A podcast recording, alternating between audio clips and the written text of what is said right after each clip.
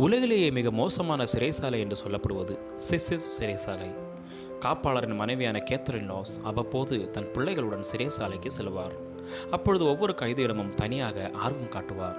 கொலை குற்றத்திற்காக சிறையில் அடைக்கப்பட்ட கைதி ஒருவர் பார்வை இல்லாதவராய் இருப்பதைக் கண்டு பிறையில் எழுத்துக்களை வாசிக்க கற்றுக் கொடுத்தார்கள். மேலும் காது கேளாத பேச்சிழந்த ஆறு கைதிகளுக்கு மற்றவர்கள் புரிந்து கொள்ளும் வகையில் எப்படி தகவல்களை பரிமாறிக்கொள்வது என்பதையும் கற்றுக் கொடுத்தார்கள். இதே போன்று கைதிகளின் தேவையை அறிந்து ஊழியம் செய்து வந்தார். எதிர்பாராத விதமாக ஒரு கார் விபத்தில் கேத்தரின் இறந்தார் என்ற செய்தியை கேட்டதும் அனுமதியை பெற்றுக்கொண்டு நூறு கைதிகளும் வந்து கேத்தரினை பார்த்துவிட்டு கண்ணீர் விட்டனர். இதேபோல் வேதத்திலும் யோப்பா என்னும் பட்டணத்தில் இருந்த தொற்கால் என்னும் பெண்ணும் கூட தான் இருந்த இடத்தில் உள்ள மக்களுக்கு அநேக உதவிகளை செய்து வந்தாள். பல விதவிகளுக்கு ஆதரவாய் உதவிகள் செய்ததோடு அங்கிகளையும் வஸ்திரங்களையும் செய்து கொடுத்திருந்தாள்.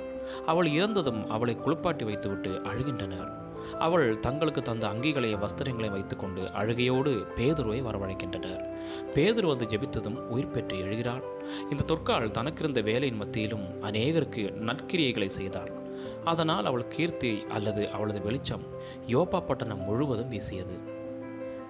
அன்பு சகோதர சகோதரிகளே அவசரமான உலகத்தில் நாம் வாழ்ந்து கொண்டிருக்கிறோம். இன்று அநேகருக்கு தன் வீட்டின் அருகில் இருப்பவரை பற்றி கூட தெரியாது. அவ்வாறு இல்லாமல் கேத்தரனைப் போல தொற்காலைப் போல மற்றவர்களின் தேவையை அறிந்து அவர்களுக்கு நாம் உதவி செய்ய வேண்டும். நாம் நற்கிரியைகள் செய்யும் பொழுது கிறிஸ்துவின் அன்பை சொல்ல வேண்டியதில்லை ஏனெனில் வாழ்ந்து காட்டுகிறோம். இதனால் பலர் கிறிஸ்துவிடம் வழிநடத்தப்படுவார்கள். நாம் செலவிடும் நேரங்கள் பணம் பொருள் எல்லாம் ஆத்துமாக்களாய் நமக்கு திரும்ப கிடைக்கும். ஆத்துமாக்கள் பரலோக பொக்கிஷங்கள் அல்லவா? நற்கிரியை செய்வோம் பரலோக பொக்கிஷங்களை சேர்ப்போம். Plus you all